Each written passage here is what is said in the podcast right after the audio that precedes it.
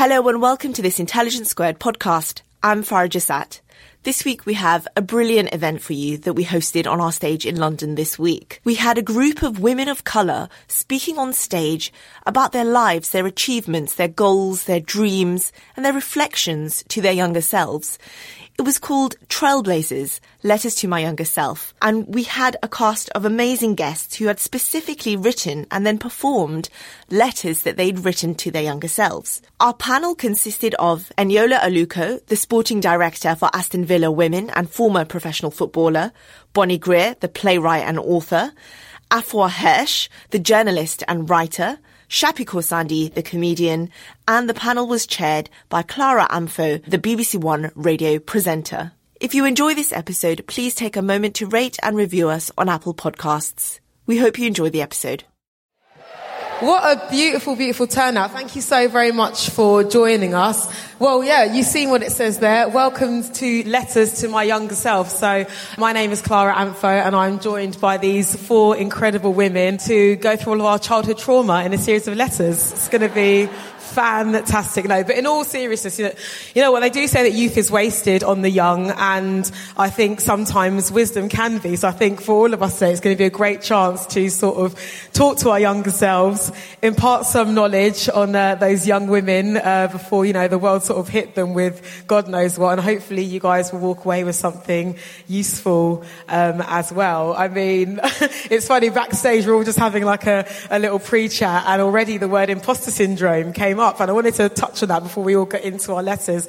Every person on this panel has got something valid and important to say. Nobody here is an imposter. Everybody who's come to, to hear us speak today, none of you guys are imposters. We've all got our experiences. We've all got our letters to share, essentially. And tonight you're just going to hear five. So, you know, I hope after this evening, uh, you're encouraged to maybe write letters to your younger selves to help you with some healing, perhaps, or, you know, to help a friend. Do, do, do you get what I'm saying? I know I'm feeling a little bit through through and over, but you, you, you, get what I mean. Um, so first up, we thought we would start with Bonnie Greer.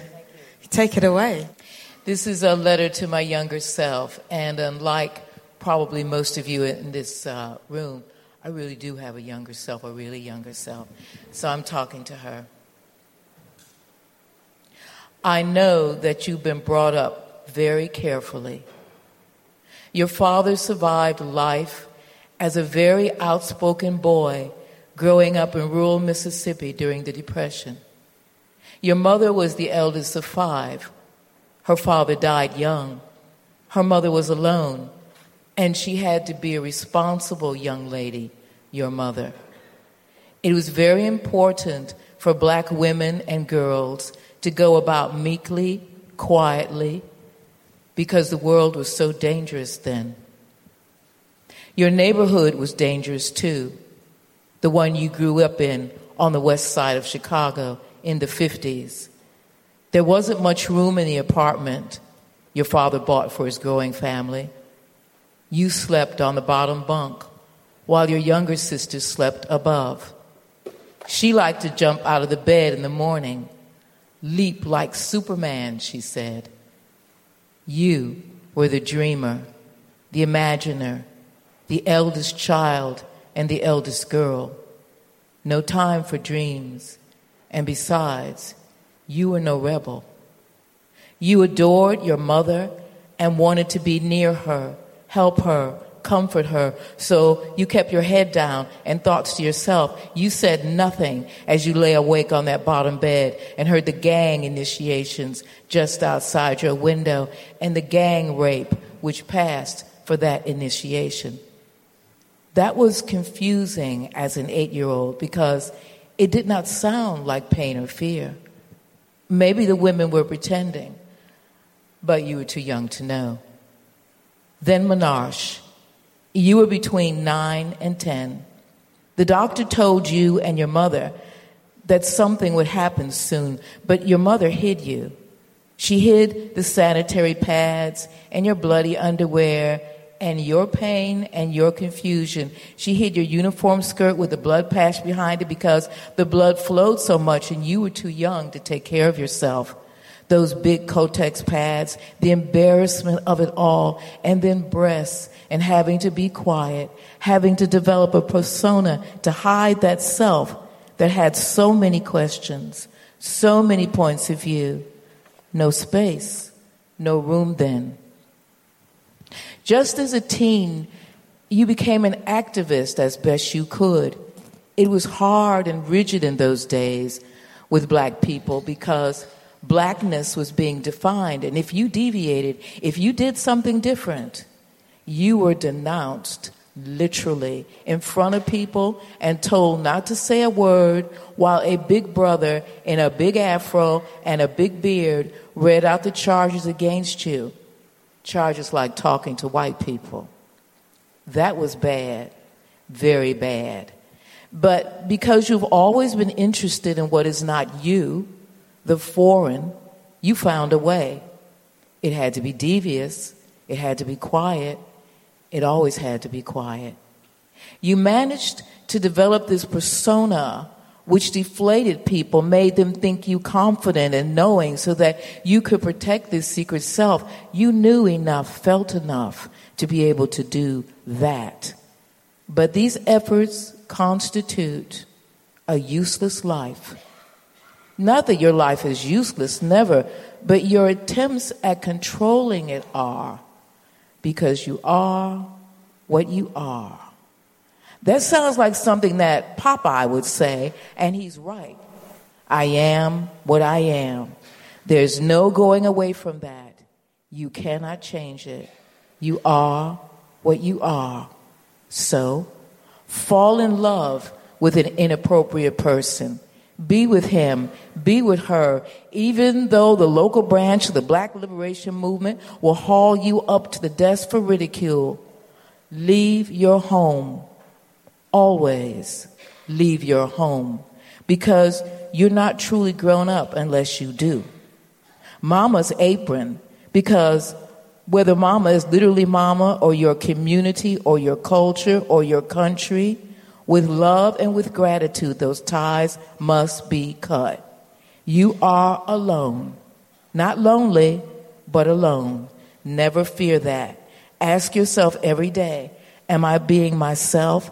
Am I being myself? There are days that you won't know what that is, and I imagine that this lasts an entire lifetime, and maybe at the moment of death, all might be revealed. But check your authenticity in every situation. People may be fools sometimes, but all people know a liar. Deep down in themselves, they know because we all lie. It's a survival mechanism. So if you do it, do it in the name of authenticity to protect or shelter it and also to save another's life. Never be a label never be a category. If a young black woman asks you when you're an older woman, a so called elder, so called wise in your years, and a supposed auntie, when the truth is that you're still that wild, young, searching girl inside, but you have to play your part as elder, so you do don't want to scare anybody. If this young black woman asks, What should I do? Tell her, Don't be a black woman. Tell her, not to take the label and jargon of others. Tell her, no matter how well meaning and maybe even correct, onto herself.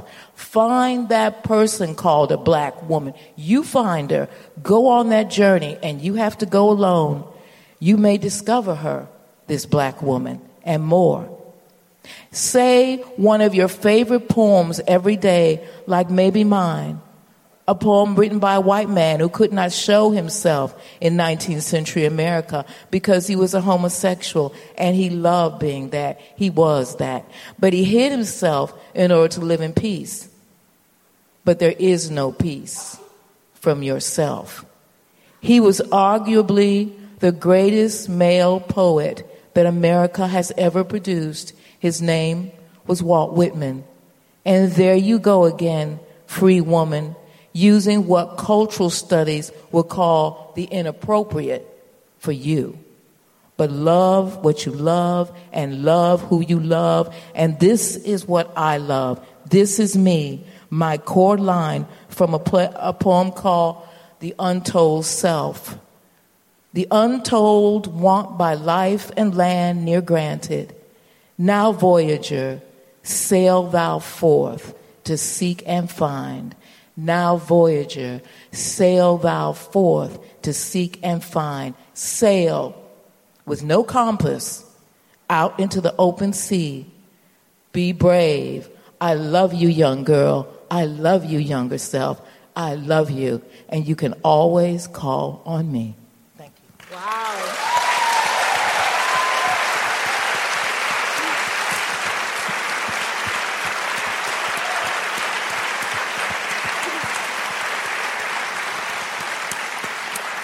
Wow.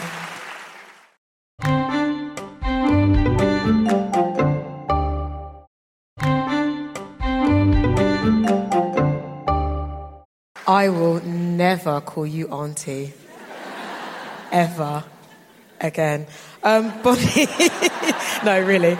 Uh, Bonnie, thank you so very much for sharing your lesson. I mean, thank you all for hearing that. Honestly. I really appreciate it. Thank you. Wow. Really, you really, you really took us to your childhood home. I felt I was, I was watching your parents as, as you spoke. I mean, you have, I guess you have the, the most different upbringing from everybody on, on this panel in the, in the sense of, you know, you were brought up in the south side of Chicago and you were brought up in an era, you know, where you, you experienced people that we, that we read about with so much admiration in, in real time, you know, Martin Luther King, Toni Morrison, James Baldwin. How was it to, to experience those people in real time and find your, your own voice as a young activist, as, as, as a writer? Was, was, it, was it difficult to find your voice amongst that, and I say this respectfully, amongst that noise? I think I'm, I'm just starting to realize that I, was, I came of age with two different definitions of blackness. There was Dr. King and there was Malcolm. And you went, you had to negotiate between those two, and there were contradictions um, I grew up in a gang neighborhood, so gang neighborhoods are always the same. They never change. They never change. So what's going on here is exactly the way it was in America 50 years ago. It's, no different. Mm-hmm. Um, I think um, because my generation gave everybody all the labels we were the label generation. My generation of women invented the word black with a capital B. We invented black feminists. We invented categories. We invented all these things. I think we made a mistake. But I think this happens when you're young because people were trying to carve out our territory because our older brothers and sisters were going to lunch counters and getting, you know, food dumped on their heads because they were nonviolent, and we said we weren't going to be like that. So um, I think, in a way, we over labeled everything because we were so busy trying to carve out our space. I was just thinking the other day, one quickly, I knew Fred Hampton, um, who's leader of the Chicago Black Panther Party, who was assassinated by the police in his sleep. Um, he was about two months older than me, and I hear people now talking about what Fred Hampton would do. And, you know, everybody has to go on their path, so I don't intervene. But people talk about people like they think they know them, they don't know them. And we all do that, and it's a mistake. Um, and that's the thing I think my generation has done that isn't great. We gave you Trump, and. Um, We did, and we gave you this over categorization, over labeling, this judging, this, and it's, I think it's not any good. With, with the discussion on labeling and with the discussion on people um, hurting and, you know, um, us being very quick to say, you're this and you're that and that's that. Um, you know, you recently met with an actor who has caused a lot of controversy. And I, I want you to stress actor. An actor. Very important, Who has yeah. caused a lot of controversy recently um, with his views on, on race uh, and politics. And, and you decided to meet with that person. Um, was that, I guess, paying forward this, this wisdom that you that you that you've imparted on your, on your younger self? Was that to kind of d- dispel the labels that you think? we Well, well, people to- remember, I was on Question Time with Nick Griffin, and I lost a lot of friends because I said I was going to do that. Right. Because I was brought up by a father who had to leave um, Mississippi because he talked too much. And in those days, if you're a black boy and you're growing up in racial segregation, you didn't talk to any, you know, you kept your head down. So I was brought up by a father who said, if somebody wants to talk to you, you talk to them. Uh, and so that's what I did. He asked me a question, a specific question. He heard something I'd said. I answered his question. And that's what it consisted of. And I feel and felt that it was a private conversation, although he asked me on social media because there was no way for him to ask me. So everybody saw it. And uh, there was another person there, but I'm not going to out that person. And um, because I feel, a, you know, private conversation is a private conversation. Um, so, Shappi, I'm looking at you like she's like, say it, say it, say it. no, go, go, Shappi. I so want to know who the other person oh, was. no. But I'm respecting your. Yeah, it's important. Discretion. I mean, that person hasn't come out, and and and he hasn't revealed their person either. So Was Uh-huh. it Nick Griffin? no, he he asked the question. It wasn't to to, to rap. It was a specific question, and that's why I said that's a good question, and uh, I will talk to you and give you an answer to the best of my ability, and that's exactly what happened. And would younger you be happy? Would younger you be happy with uh, with that with that choice? I think the younger me would have tried to change him. I think the younger me would have thought that was my job. And I would have been upset if he had not changed his attitude. The younger me would have done that, yeah. Would have, would have, would have actually spent the whole thing doing this and doing that. And I didn't. But in 2020, you're just trying to listen. No, I wasn't listening. I was talking. Okay. I wasn't listening because I heard it before. Miss Bonnie Greer. Thank you. Thank you very much.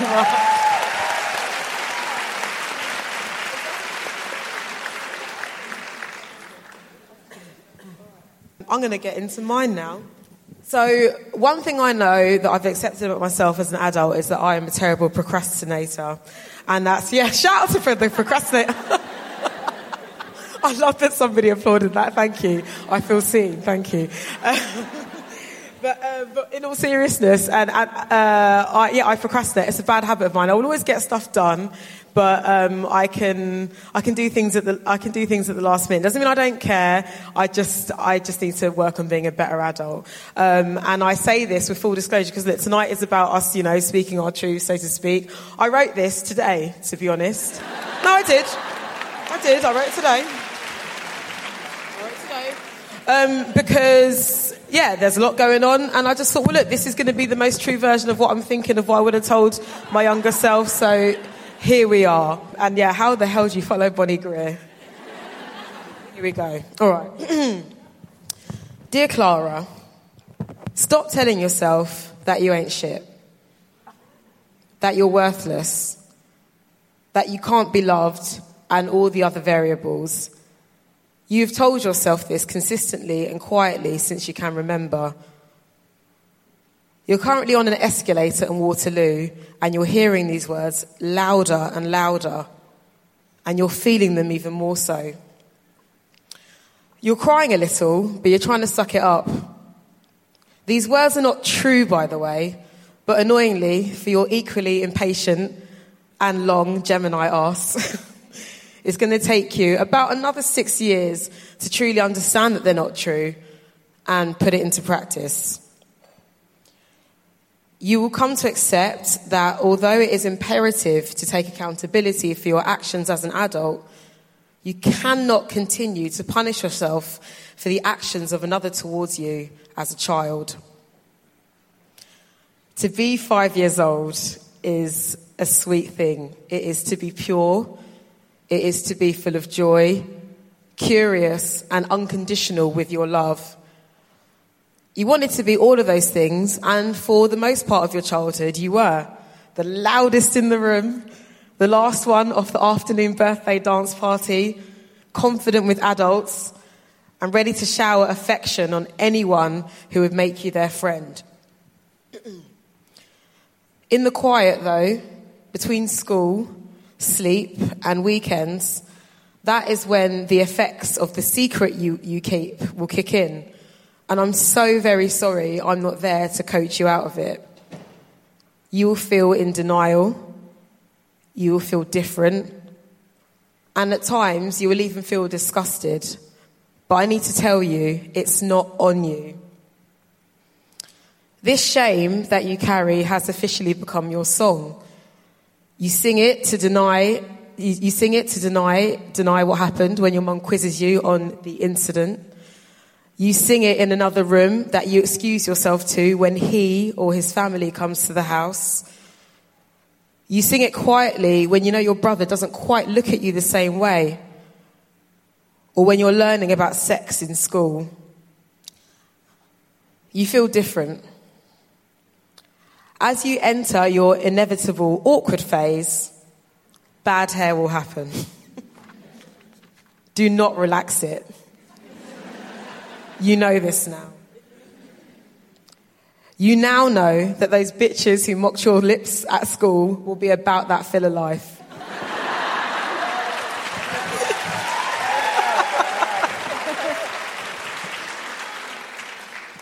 You know now that wanting to be validated by a romance is absolutely useless, especially if you don't feel any love for yourself.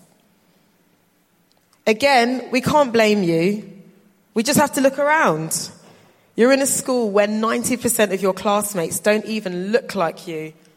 And we've discussed this already, little C. Some of them really don't want you to forget it as well. You haven't quite found the language to articulate what it is racist, um, and how this makes you feel. Plus, you stay breaking your back with this terrible secret. It's a lot. Hope is there though.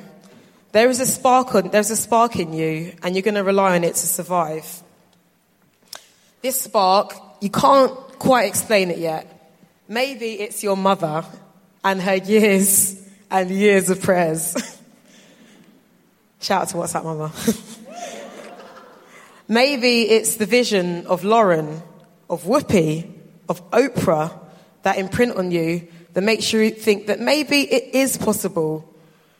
Maybe it's your comfort in local radio. Maybe it's your father's unshakable confidence. Because, dear girl, with all that shit you chat to yourself, this elusive spark will give you a wild belief in your place in the world that you just can't let go of. Now, don't get it twisted and conflate this with loving yourself. That will continue to take its time. Being successful is going to feel great, and yes, it will satisfy that petty part of your personality that you use to defend your tender heart. But guess what? No amount of success will protect you from how some of the world chooses to receive you, black and female. That's going to piss you off. Some days you will feel ignited by the way the world receives you for those very reasons, and you will be blessed with the connection to the people you've been looking for your whole life. Despite the people in your corner or standing opposite, funny enough, it doesn't matter because that kid you spoke about, full of joy, curiosity, and now older, with somewhat conditional love, was all you needed. She never left, isn't going anywhere, so watch her grow some more.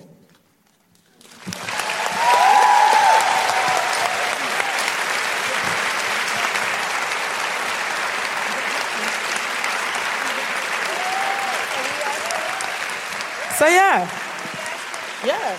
Like I said, it's, it's Childhood Trauma Tuesday. I, I just have one question. I just heard of this the other day. Um, someone asked me this question myself, and I didn't really understand it. But do you feel like an imposter? I oscillate between feeling like I absolutely deserve to be anywhere I want to be and also thinking, what the fuck am I doing here? So that Yeah. that's what it is. I mean, yeah. But I think, yeah, what I spoke about in the letter is that is that defiance. I, I don't know, I've just always had this thing that's like, no, no, carry on. I, I Yeah. wonder because I'm really embracing my foreignness a lot. Mm-hmm. I've always held on to it because it lets you kind of stand outside. Do you think this culture makes people like that? I think there is something really inherent in the sort of British sensibility about, you know, not getting above your station, not being too big for your boots. In fact, somebody actually tweeted me that the other day. I'd shared an opinion about about how um, crass I thought some people were being about Kobe Bryant's passing, and I thought it was in poor taste. Um, so, if- just for context, have you ever found? I will get to the point, I promise you. But for context, um, have you ever found when somebody in the public eye passes away? Um, there will be people who may have met them once who will scramble to get that picture from 10 years ago just to post it, just to say, look at me. I knew this person. And there is an insincerity in that I find. I think you can, I think in your gut you always know when it's sincere. And so I, I spoke about that. And this, this woman that I don't know, um, she screenshotted my tweet and put it on her Instagram stories and atted me to say, oh, Clara, there she goes, getting above her station again, I roll. And I was just like, okay, getting above my station. What do you mean, Radio 1? No. Um, but uh, I should have said that back actually, but I didn't. I didn't, I didn't. That's the petty part of my personality that I'm talking about. But I didn't say that. No, but um, Can I ask you a question? Clara? Sure. Um, I don't want to fangirl you too much, but one of the things I love about you is that, and I don't know how much people know this about you, but I think you're someone who functions with such integrity. I've seen you, and you don't blow your own trumpet. I've seen you make decisions that Oh, toot, toot, could I even can. compromise your career about based on on your values. So I wanted to ask you: um, Do you feel, as you become more successful and more visible, do you feel a pressure to compromise your integrity? And what values do you fall back on that make you stay true to what you believe in? Um, I'm absolutely my father's daughter. I will say that forever. And this isn't in a boo-hoo, woe is me way. My father passed away about five years ago, be five years in March. And he had the most integrity of anyone I've ever met in my life. Excuse me. Suck it up. no, but he, he really did. And I think I would, he just carried himself in such a, in such a prideful way, um, with so much poise, but everything was so methodical. I, think I, I just inherited that, and I think, you know, I say no to a lot of things. That's how I protect myself. I don't say yes to everything because I think, you know, doing the type of job that I do, um, there are always going to be arguments about ticking boxes and quota, and you're just there cause. Again, going back to the know your place, you're only here cause, and that can feed into that imposter narrative. I remember when it was first announced that um, I got my job at Radio One, I was taken over from my friend Fearne Cotton, and you guys are aware, aware of Fearne, like me and her, you couldn't get two people. we are like chalk and cheese. And I remember the very fir- one of the very first like negative tweets I got was from a guy, and I shit you not, his Twitter handle was at UKIP Mike or UKIP Mark. I swear to God, I got no, I saved it on my iPad, and I still look at it and just laugh. And he was just like, "Oh, typical, you're just here like because they're like ticking boxes." Rah, rah, rah, rah. And I, and I had a bit of a back and forth with him because I thought, I'm not going to come back at you with like venom because what's the point? And that's one thing I've learned, I think, when it comes to sort of integrity. Like, don't get me wrong, if you catch me on the wrong day, I will clap back. When I've got time, I will tell you about yourself. But, um, but I just, I've, I've learned, I've learned to choose my battles wisely in the professional space, in the social space, because, you know, I, I've seen I've seen it, and I've had to accept that. I think you know the way that my opinion will be amplified positively with me or weaponized against me is is tenfold, I think, among, you know, when compared to my non-black like counterparts. I've just, I've noticed it and I've, and I've felt it. You know, I, I've said things flippantly that, you know, that, that people in, in, who do the exactly same job as me have said, but they look different to me and it'll be taken in two completely different ways. So I think, yeah, it's just all about, yeah, choosing your battles wisely. Would David like to hear another letter? Okay, lovely. Well, up next, um, and thank you so, so, so very much for coming tonight, by the way. We sincerely appreciate your time. Uh, next up, it's Shappi. It's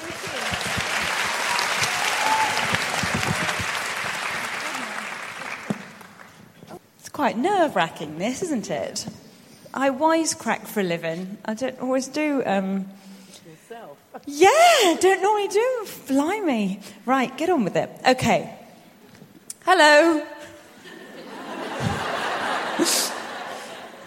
Here I sit, age 46, writing to you, and you're aged what? 15, 18, 22? Or maybe you're 10. If you're 10, let me say, first of all, you have a dog. You have a dog, it's done. She's a golden retriever and she's a dream come true. You also have two cats. In fact, let me reassure you that your future is chock a block full of rabbits, guinea pigs, cats, and dogs. I'm afraid to tell you, though, that squirrel monkey never happened and never will. Let me tell you something else. You're a mum. You have two children, and they give you a deep joy that you can't express. It's impossible. They give you an excuse to stock Coco Pops in your cupboard long into your 40s, and that's just the start. Don't worry about teaching your kids anything, they will teach you. That's the way with kids, it turns out. Your job is to carry them and listen. Your boy is 12 and your girl is 6. When they come into your life, adventure truly begins and life becomes technicolor for you. They're both good at maths. You worried they would struggle, but they are both flying. You got D from your maths GCSE. You retook it and got an E.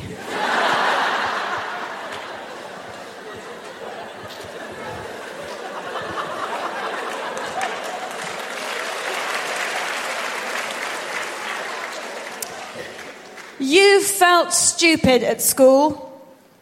I wish I could step into the past and tell you how clever you actually are.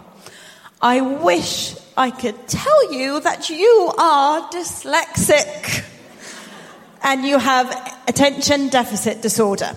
You find out about dyslexia in your 20s and ADD in your 40s. The relief of that diagnosis will be sweetness mixed with the sadness of the wasted time thinking that you can change yourself by yourself. I'm sorry you didn't find the help you needed in the stupid 80s. Back then, you couldn't Google, why can't I finish a task? Now, you have always said, I don't want to be a mother, I want to be a dad. Dads don't have to do the boring stuff. They go to work and come home and just play with the kids. Well, here's some news. Neither of your children's fathers stuck around, so you get to be both.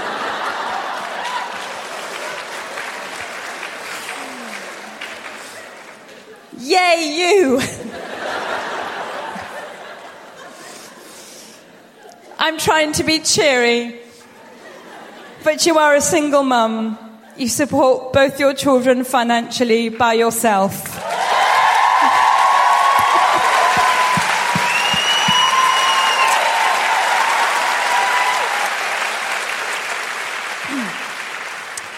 Your children have different dads. It turns out that all that Disney stuff about happily, happily ever after was bollocks you were raised to think that once you, once someone loved you and you loved them, that was it. Marriage and babies, done. But going through your life with another human being with different needs and complexities, with wildly different upbringings and value systems, there's no easy way to say this, but your divorce from your son's father, it breaks you. You will not know how it's possible to be in that much pain and still be alive. You will be a pile of rubble when your son is only two, and you will build yourself, you will rebuild yourself while you raise him. You make a lot of mistakes. Don't beat yourself up about it. As he himself, the wise old owl, says, that's my son, not an actual old owl. it made me who I am today. Your, sis- your daughter is six and has never met her father. Why and how and what happened will be a story you will share with her when she's older. But until then, it's just your own. Just wait, younger me. Just wait for those times when you're with your children. They give you a reason to stay in. they give you a home. Imagining the love and bliss right now is trying to imagine a color that doesn't exist. Just wait. You'll never know a deeper love or a deeper fear and worry. They will refuse to wear coats in winter. this alone will cause you great anguish. You'd think writing to a younger me, I'll be full of wise advice and cautionary tales, but actually, I want to say thank you. Thank you for ploughing through and giving me today. Thank you, 10 year old me. You made a solemn promise to yourself that you would never ever have a proper job. I kept that promise.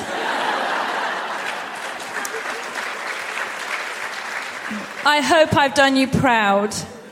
I promise you the Muppet Show, it's close. To 15 year old me, I want to say thank you for finding the strength to get away from that awful predator you were infatuated with.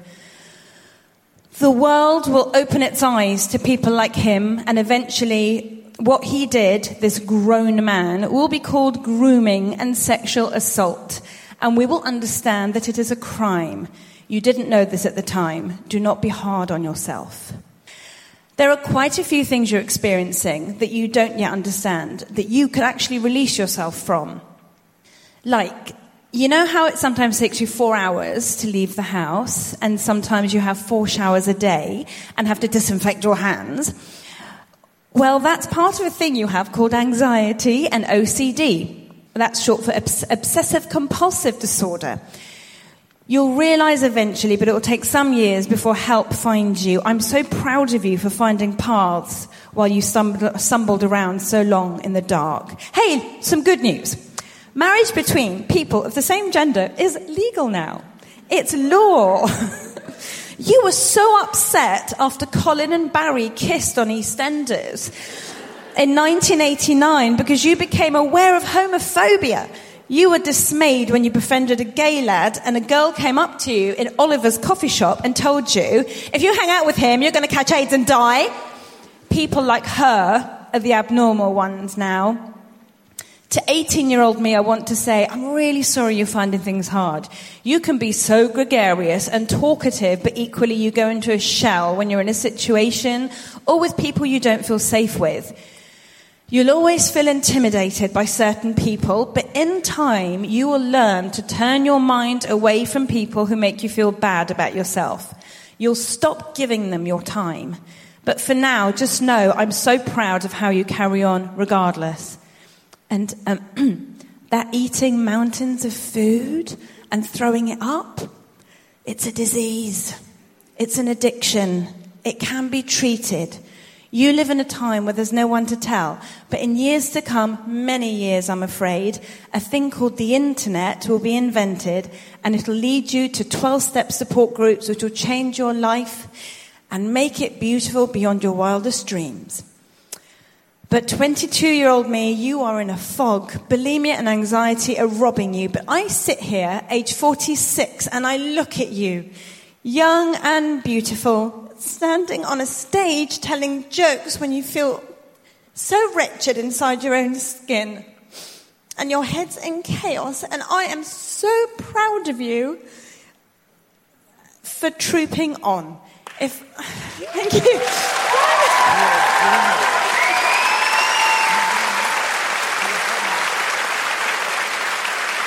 Okay. I'm so proud of you for trooping on. If I could reach you now, I would carry you in my arms to a 12 step recovery group. You will get there. Hey, you know what? This is going to really knock your socks off. Today, I don't care if I look pretty or not. Like, I really don't care. Also, thank you. Maybe it's because I know that. Um, also, also, I can have one night stands and not care if we stay in touch. We do though, because now I have. Thank you. I am the best. I, yeah. I only have sex with people who are nice and kind and make me feel good, even if it's just for one night. Here's another thing you won't believe. Recently, a really, um, at, a, at a posh event, a man was really condescending and rude to me. I stood up for myself, but he didn't stop. He carried on being horrid. So I looked him straight in the eye and said, fuck off.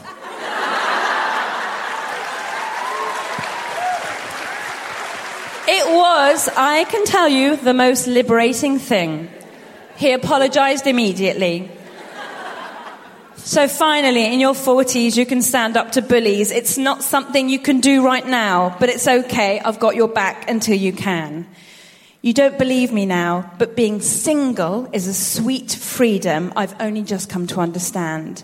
You won't have the confidence to be single for a long time, but when you do, It'll make your time with your kids and your friends and your work more nourishing.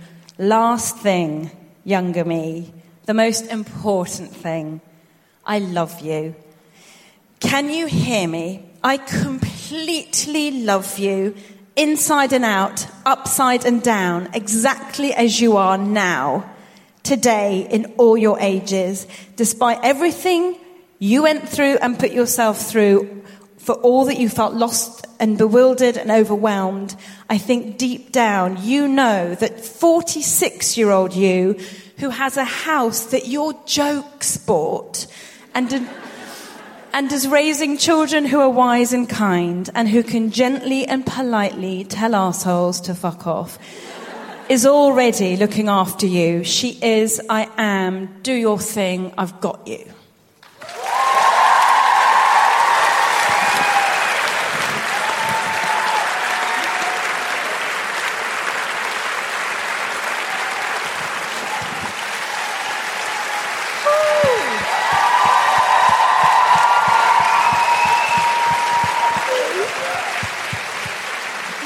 Repeat this. Shappi was the person who said, I feel like an imposter first when we are in the room. And I just thought, like, you're incredible.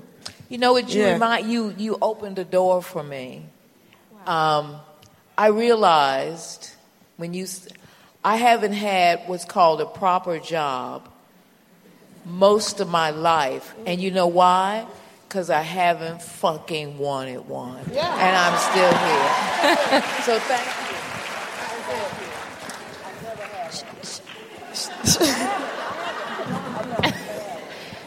Here's not having a, a, quote unquote proper job, whatever, however you define that. Shappi, thank you so very much for for sharing that. I mean, there's so much to discuss. I wanted to get into um, how um, how you coped with not having a language to describe the things you were going through and not having a, a, sort of an immediate sense of community. Because, you know, you describe, you know, like negging, gaslighting, being groomed, assaults, eating disorders. Like there's, you, you literally have been through it all. How did, how did you, how did you navigate it at that time without having, because we're, we're so spoilt now. As you say to your younger self, there's going to be the sync or the internet and you can find people. Do you know, it makes me so um, happy when I hang out with younger people who use words like anxiety. I have anxiety issues. I didn't know those words. Um, we didn't know. We didn't talk about mental health. Um, I'm Generation X. We grew up in the 90s. We know we, we thought that feminism meant matching the boys pint for pint and putting stuff down to experience that were actually really painful. um, it's not okay to feel shame after a one night stand. Something's gone awry, you know, and um, it makes me um, feel really happy for younger generations. But the, the thing that um, I struggled the most with um, was not having anyone to talk with uh, about um, bulimia. Even right now, I mean, you saw, I f- that was really difficult to say it, to talk about it out loud. It's really difficult because all your life, if you do tell people, and even now I know who to talk about it to and who not to, because the last thing you want is someone recommending you join sw- um, Slimming World. Um, because it's not about, you know, I, have I've realized that someone who doesn't understand um, doesn't need to understand. It's okay for them not to understand. And, and that's what I tell my friends and my partners it's okay not to understand. And actually, I, I say um, that. Uh, I mean, there's a world of stuff I could talk about. Like when, when I was growing up, we, I grew up, um, you know, I was a child refugee, and um, my father's a poet, he's a writer, and so it was very difficult for him to make a living in Britain. And we, we lived under the the cloud of, of all the politics that was going on in Iran and the revolution, and you know, were assassins were sent to shoot my dad in London when I was 11 years old. So when I was 11 years old, everything felt so unsafe. You didn't have safety. Um, we had to all go into hiding, and then we came back, and the police told my dad that he has to look. We have to look under our car for bombs. And so my dad would go, "What does bomb look like?" I'm a poet, not a mechanic. so all of this stuff was going on. So I retreated, and I never wanted to bother with my, my that thing I say about my son saying to me, "It's made me the, the person I am." And I remember he's saying that to look after me. And, and, you know that's what children do. We look after our parents. We, we, we don't want to burden our parents. So I couldn't go up to my parents and say, "I'm throwing up my food. What shall I do?" Had I, they would have helped me, but you can't.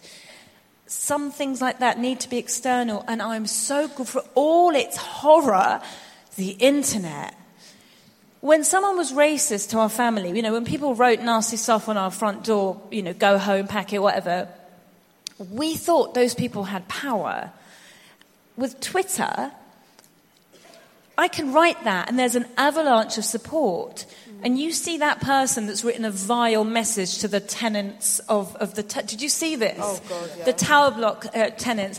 I can say to my children, the person that wrote that, telling, you know, the foreigners to go home, that person doesn't get up with enthusiasm for their day every morning. They don't have a job they love. They don't have people that cuddle them, that love them. This is, this is, they're not in a position of power. We didn't know that as children and I'm really happy that kids do. And I can't remember your original question. I can't stop talking.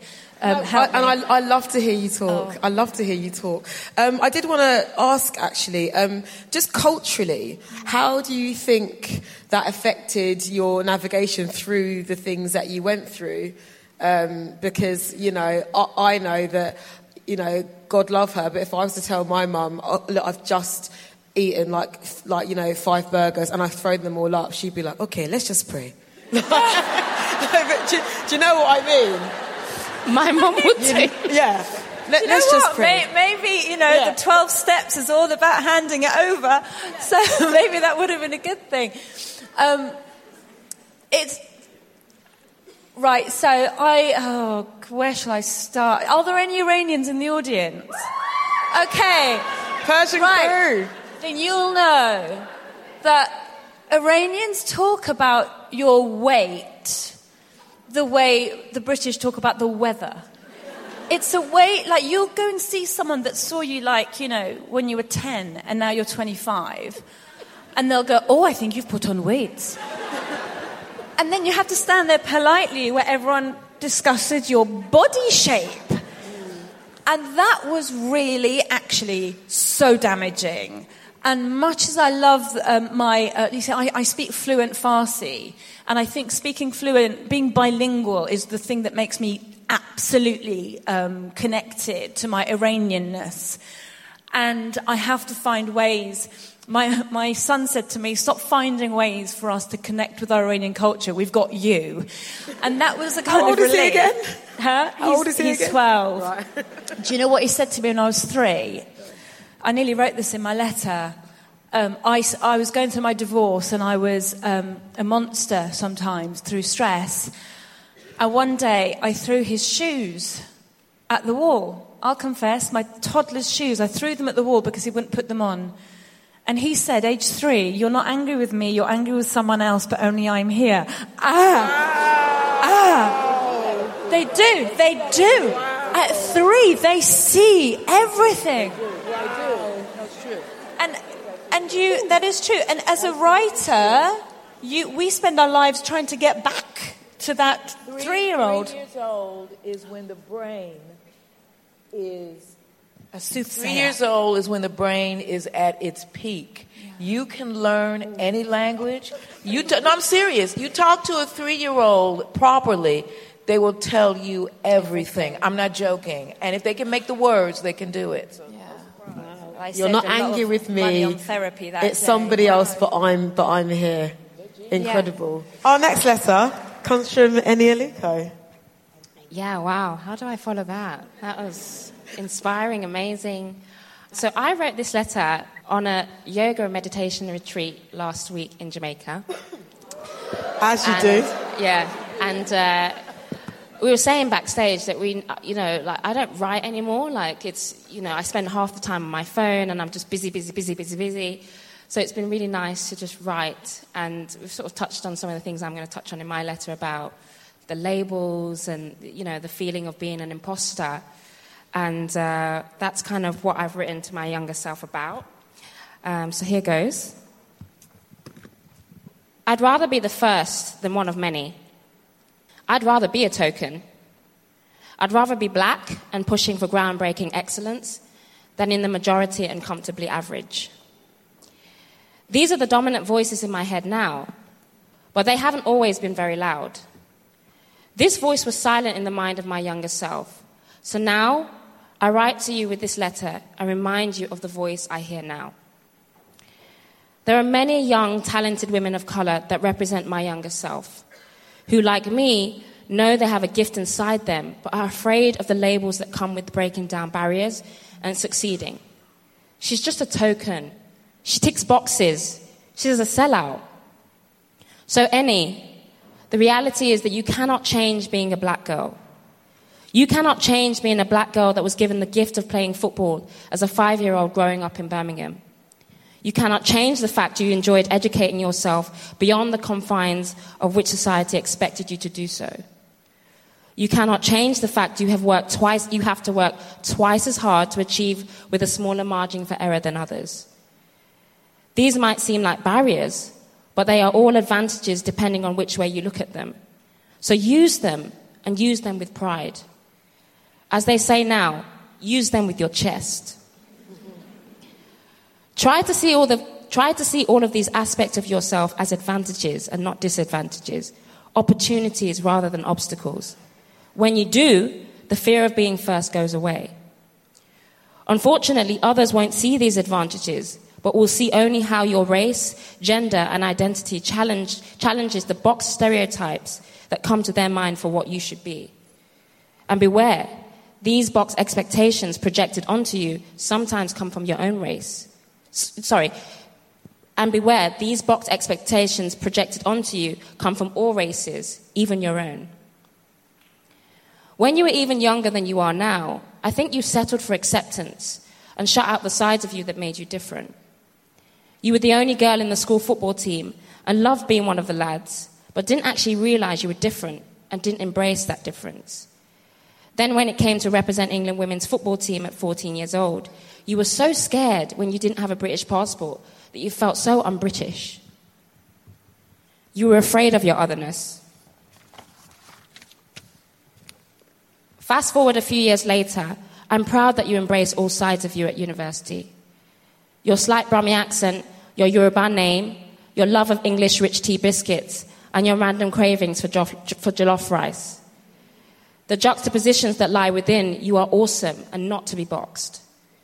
So let's talk about the boxes. For starters, you cannot be boxed because you are multifaceted. There is a reason why the English language accommodates hyphens to connect multiple words together. If multiple words could fit into a small box and be defined as one, there wouldn't be hyphens to connect them. In the same way, you cannot be defined as one thing. Just a black girl, just a footballer. You are hyphenated with many different aspects to who you are in one. That's awesome. That is unique. That is different. That's indefinable. So when you had the opportunity in 2008 to be the first female footballer to appear on Match of the Day, a football show that has become an institution, I'm proud that you overcame the fear of being called a tick box. You are a young black woman, and you may tick that box for, for those that want to see it. You can't help that. However, what you should focus on and control is being the best tick box you can be. That's the way to change it. Because then they see your talent. Then they see your excellence, which shifts the stereotypical expectations they once had. How can you change those labels if you're not ready to be in the position to change it? They may, they may be surprised that the tick box token girl actually knows what she's talking about when analyzing football. But that's great. Life gets more interesting when you are in the position to change perspectives for the better. Imagine if you didn't go on the show. Those perspectives would stay the same. More importantly, being the first is super scary, but you, are, you go up the elevator and get to open the elevator door for others that are just like you.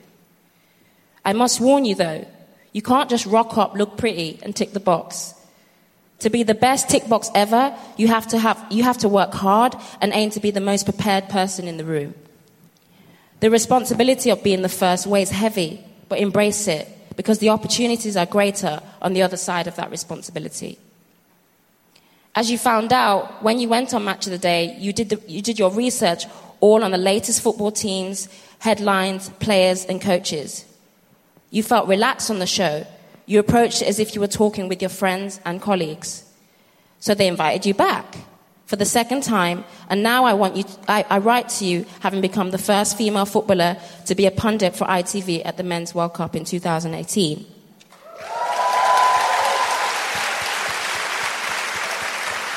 I didn't write that to get a clap, but thank you. there are now several other women and women of colour in sports media doing their thing with excellence, embracing all the tick box labels thrown at them. They are owning their position, pushing for excellence, changing status quos whilst being the best tick boxes they can ever be. Be ready for the tick box to be thrown at you, but when it is, duck out of its way, stand tall, be prepared, and own your mistakes, knowing you can never please everyone when you change the status quo. There are many that benefit from the, state, from the status quo staying the same. They'll soon be left behind because there are a new generation of women that understand what it takes to realize their dreams, even if first, they are the first to achieve it. I wish I had this mindset at your age, but now I do. I thank God that I see these obstacles as opportunities. I'm proud to be part of a generation of women who are using their voice, talent, and their feet to change the world, regardless of the boxes they're seen to tick. Life is so much more interesting when you ignore those labels and reach for what they thought was unreachable. So be the best token and enjoy the ride.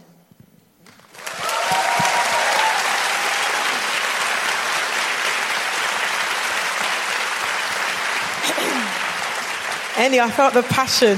Ah? I felt the passion in your words. look, you look. This is the whole thing. We're all, we're all speaking from the heart tonight, and I could Yeah. I could almost feel a sense of, and I say this respectfully, anger in Yeah. in, in, in your words. Um, as well as as well as joy, celebrating what you've achieved, which is which is incredible. Um, I wanted to go back to um, well, yeah, your younger self, because that's why we're here today. Um, when when did it shift for you? When did you decide I'm not going to be what people expect me to be? Because what, what, what were you doing to make you question your authenticity? Well, um, growing up, I, I just wanted to fit in. That was literally it for me. Like I, you know, grew up in Birmingham on a council estate with all these boys who like loved me because I was good at football better than them, and I was like, cool, like this is me. You know, I didn't have any friends that were girls. I told them to call me Eddie rather than Annie because I just, you know, I didn't like the, the other, the difference, the other. Um, so for the longest time, that was what I just wanted to be. I wanted to fit in that box. Um, and actually, Match of the Day, going on Match of the Day, I think was the first time that I was challenged with that. Oh my God, okay, I'm going to be the first to do it. And, you know, I just had a lot of people saying, oh, well, they've only invited you on the show because you tick the box. And we're in an age where they need, you know, they, they kind of need, you know, black women and, um, and the woman on the show. Um, and it was, it was literally like, oh, well, do I not go on the show? Like, am I going to just not go on the show because of that? So I think I was faced with that challenge of saying, okay, everyone's going to say that anyway. Um, but all I can do and all I can control is being the best pundit I can be on the day. Mm-hmm. I can't change being a black woman. Mm-hmm. And I think that's, that really released something in me mm-hmm. because I think when you know what's coming, um, and you, you, you, mentioned it earlier about, you know, we're in the social media age. You know, it's par for the course. If you're on Twitter and you're, you're a profiled person, you're going to get shit. Like, it's just the way it is. So I think in 2008, that was like the defining moment for me where it was like, okay, I know that, you know, I tick those boxes, but actually, if I go on the show and I do well, that will fall away. People will go, actually, she knows what she's talking about. Mm. And that has been the shift. You know, now you're seeing, it's almost become normalized now. You're seeing female footballers on Match the Day, on BT Sport, on Sky. And I'd like to think that I try, I was part of shifting that because someone has to do it, right? Someone has to be that first person. Um, so I'm super proud, but that wasn't me when I was younger. Like, I would never have, you know, I would never have been that person because I just wanted to, like, fit in and, um, yeah. And you know, yeah, you, you, mentioned like sort of like social media and kind of uh, and going against the grain. I think that's something we've spoken about today. You know how social media can be freedom. You know, you can you can really find your your tribe on there. And you know, I think you've been. I think it depends yeah. what social media is. Yeah, you know, there's different. Um, sorry. No, no, no, go go for it.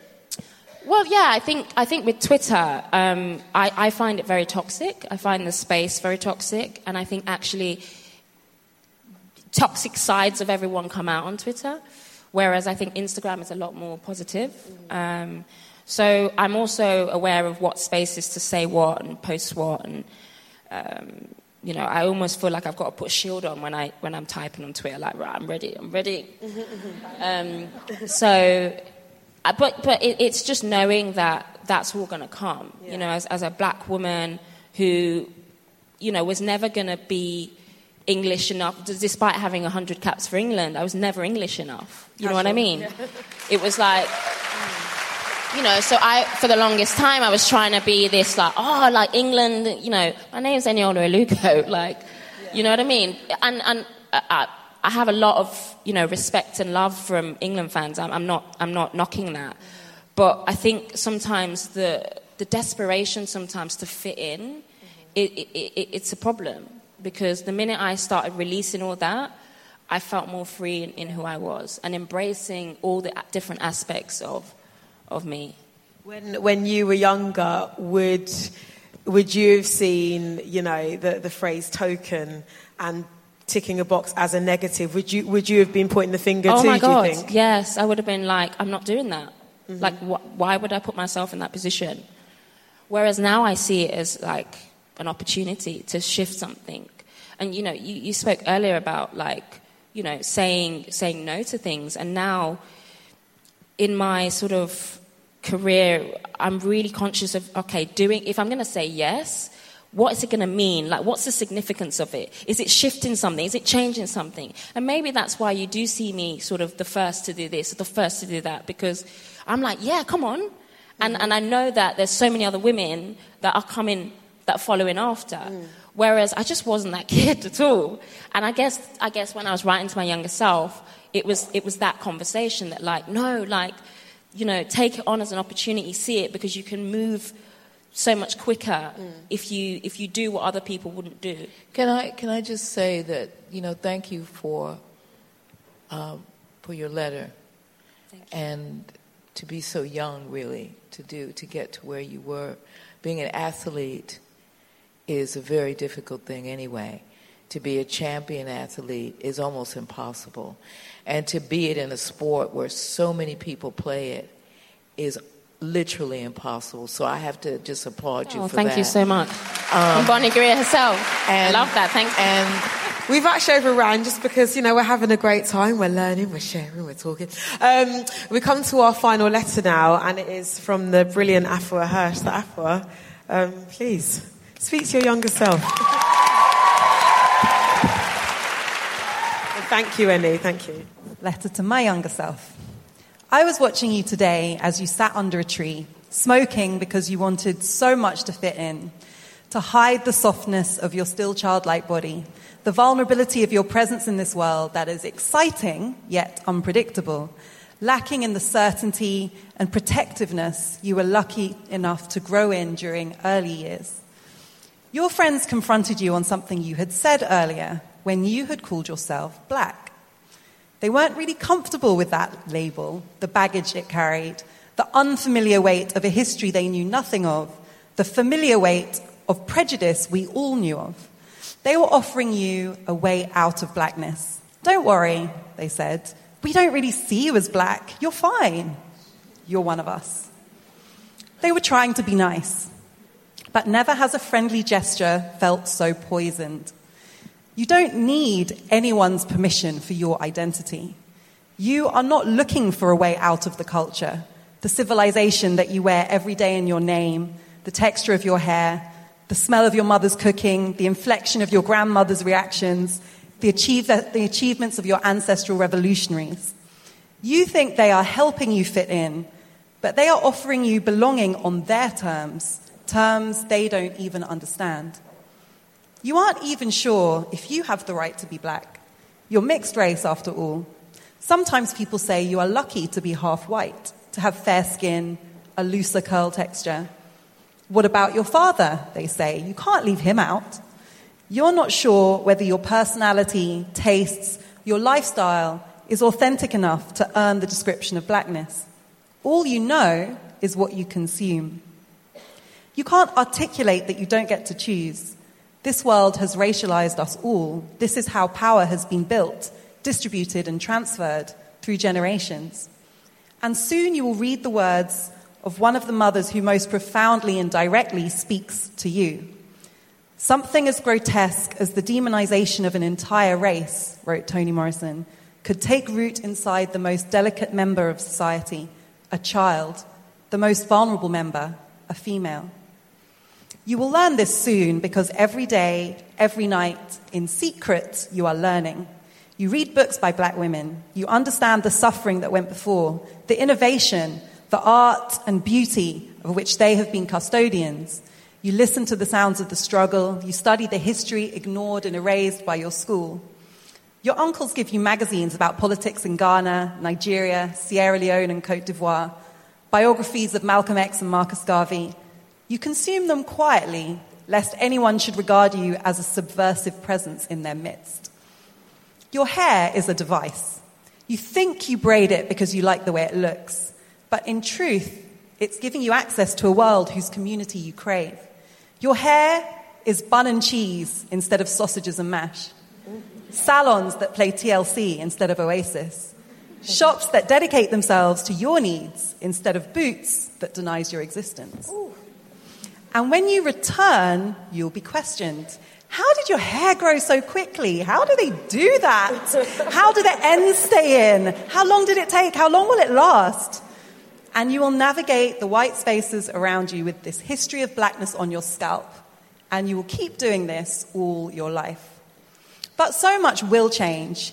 You will stop shrinking yourself, avoid imposing yourself in a place that seemed more straightforward without you. You will stop asking yourself whether your ideas can be valid when they have different frames of reference to the others around you. You will learn that being true to who you are in all its facets is the best thing you can offer the world with the work and the energy and the ideas you have to give. You will learn how to respond to the suggestion that you are okay because you are not really black. But most of all, you will realize that your struggle with your own identity is not about you.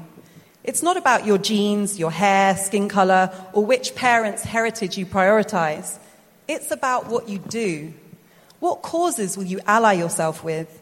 Will you be silent in the face of injustice? How will you dedicate your work to creating change? What values will you embody until they become a greater part of your being than the sum of your heritage? How will you make yourself useful? Everyone needs a community. Everyone needs a purpose.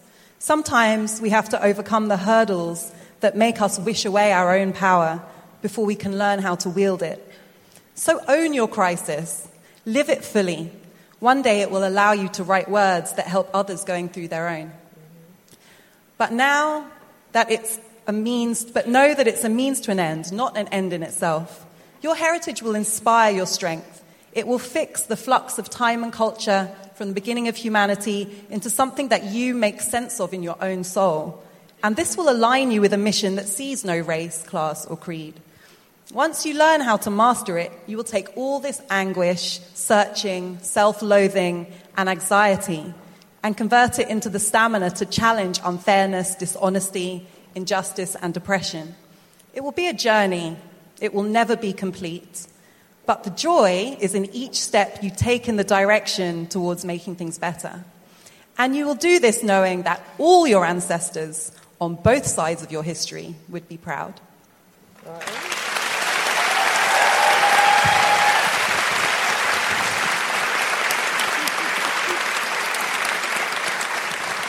Afua, probably one, even though we're still getting to know each other, we mutually fangirl. Probably one of the bravest public figures that I know. Thank you.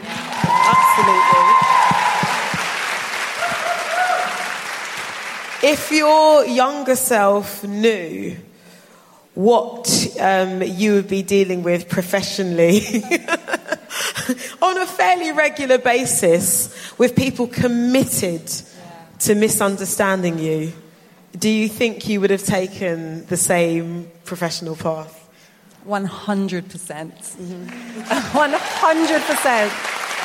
But you know why? Like, this is probably sounds strange, and I'm not in any way um, being dismissive of the kind of toxicity that you were referring to on Twitter. I mean, toxic Twitter is kind of omnipresent. Twitter. In Twitter. yeah. Actually, that sounds a bit. but when I was growing up, I I would have been so thrilled to know that one day I would have the confidence to stand up to people. Mm-hmm. Because when I was growing up, I, and I think like so many of us have said on this stage, I used to shrink myself and I craved the approval of people around me and I avoided confrontation. And the thing is that the things that I find myself engaging in debates about now, I mean, debates is a kind of uh, a diplomatic word for them, but um, the, the, the things that are being drawn out now, they were always there. You know, I always sensed them instinctively, but I didn't have a language for them. Mm-hmm. I didn't have the confidence to own them or articulate them. And in a way now there's like a, I know this sounds counterintuitive, but there's like a transparency. People are revealing themselves on live TV. And, you know, while denying racism, they are performing racism in, in the most obvious way. And so I know that it's frustrating, it's draining, but once you see it, it becomes a step towards being able to counter it. So it's a high price to pay. I sometimes feel engaging with that. But at the same time, I think the younger me sense that we hadn't even got to the step of seeing it. Everything is coded. And I think that's the thing about Britain, you know, we're so. Um, we, we so kind of perform this politeness. We have such deep denial. We have such a bizarre relationship with our history that there is so much that is never said, and we can't even get to changing it until we talk about it. So uh, I think my younger self would be all right with this. can I can I can I ask a question, Afua? Um, I mean, this has happened to me, and I watched it happen to you. It's very interesting.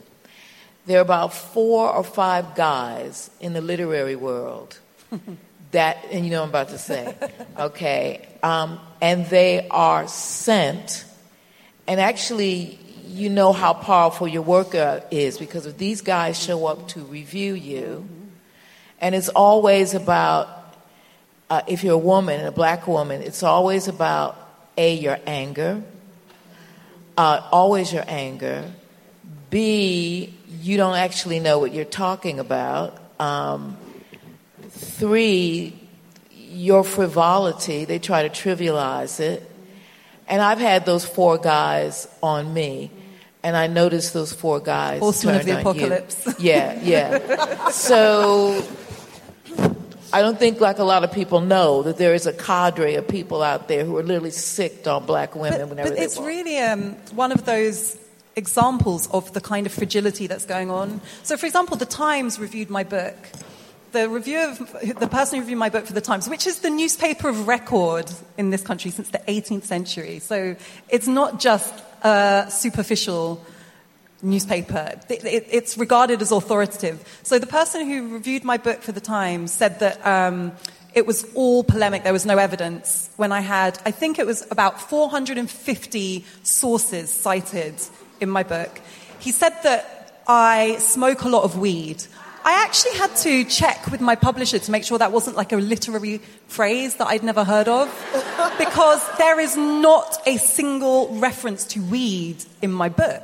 He hadn't actually read my book. He libeled you. He then. had the he had the audacity to look at me and say she smokes a lot of weed, and that's what her book is about. I'm not even making this up. It's just you know, and it was one of those moments again where I was like, there was a weird relief because if he had been more sophisticated, then it would have been more kind of challenging to counter. But he wasn't even engaging. He Yeah. wasn't, and and this is the thing, you know. I think I can take on anyone when it comes to a debate. If you know, if you if you've done the work and you have a different view, let's talk. I am 100% about that. But when people know nothing, haven't bothered to educate themselves in a basic way, haven't even read your book, and they want to have an argument and it's about four it. of them. It's just And- four and there are guys. four of yeah, it's only a handful of guys. Bonnie's not exaggerating. These no, four dudes. I was on the front page of the Times. Can I- too. can I the ask- only time I've ever been on there, ever, and it was to slam me by the same forces. And it's important to know that when you write, they come for you. They come for you. You know that the equivalent exists in stand-up comedy as well. I can so believe Seriously, that. it's it's there are there are four. it's weird, and they've been working for years. These four um, white gentlemen, and and they uh, well they're old now. Um, they they have they wield quite a lot of power in forming tastes for comedy because they decide if you're not white, you better be political or talk about your background. Otherwise, um, you're being, I got told, willfully apolitical, or if her story is to be believed. Or recent, I wrote a book about leaving Iran, the Iranian Revolution, as a child. For a year, I, I, I worked on another book, and the uh, comment came back from the publisher that, mm, yeah, could she instead write a book about her childhood coming over to Britain uh, and the Iranian Revolution? So they told me to write the book I'd already written. And it's a problem. And I don't know how to hold these people to account because my friend Paul Chowdhry, um, Indian origin, filled Wembley Stadium, right, as a stand up comedian, right? The only Asian uh, or non white actor fill, uh, in, British to fill. Um, anyway, these guys, two of them, wrote in their comments, filled it. They're all Asian and black though. They actually wrote that. Like, as an audience, doesn't matter, guys, she's not that successful because it's not a real audience, you know, it's, and I don't know how to hold these people to account, and I try. I have meetings with producers. I've spoken to a, a, a, big wig at. You have to name them first of all. Okay, mm. they have know what? to be It's named. tough. You know what? I It's Brian Logan from The You got Guardian here. name Clara. Probably is. Can I just can I just say actually, you know, um, I'm not sure the, the four equivalent work in, in football, but I, there's definitely institutional, you know, pressure. If and, and there is that whole, you know, stay in your lane, you know, don't get above your station. But to, to Bonnie's point, um, you know, when I when I was going through a big case with the FA, I think it's well documented. Um, one of the things I did do, and there was journalists that, you know, they, they, they were kind of playing on the stereotypes of me being an angry, you know, black girl that was disruptive to the team. All of it lies. And um, I, I, I went at them. Like, I went at them on Twitter and used the platform to try and expose the fact That's that I mean this is ridiculous. That's right. And what I found was people then were attacking those journalists and, and almost standing up for me.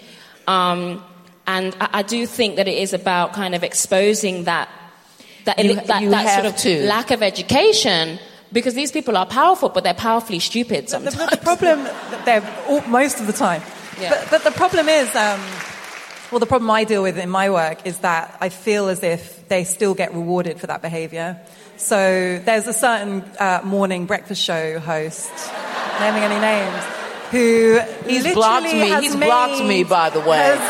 because I named these people. I just Okay. almost don't want to lower the tone of this gathering with his I name. I name him. I name him. But we all know who he is. Yeah. Um, but the problem is that it's become his brand, right? You kind of roll out a black woman, ideally, but any person of color will do ultimately, and then you just kind of shout at them. And that works. People watch it, people talk about it.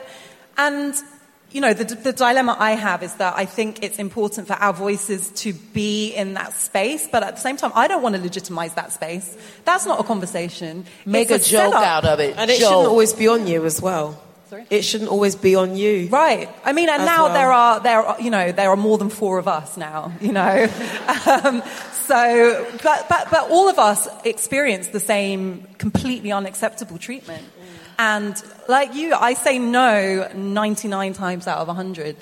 And the reason is that I don't want to send a message to other people watching that, you know what, when you go to work, your boss can talk to you like that, or your colleague can talk to you like that, and you should be expected to account for yourself, to justify your existence, to, to provide basic facts. But, in but go on question time. Go on these shows and humiliate these people. It's not difficult to do because of what you just said, Afua.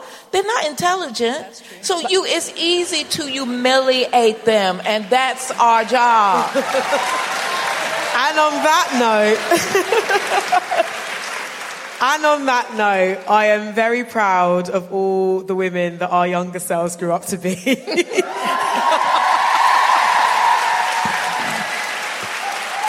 very proud. Um, I genuinely wish we could talk for longer, but we, we've literally run out of time. Thank you so, so, so very much for um, coming this evening. And please, can we salute the wonderful Shapika Beautiful audience. Beautiful. Bonnie audience. Greer, You all were Afua Hirsch. fabulous. Fabulous. Eni Aluko. Shout out to Intelligence Cara Squared. Right here. And big up Girl And yeah, thank, thank you for thank you for hearing us. I hope you go home and write some letters.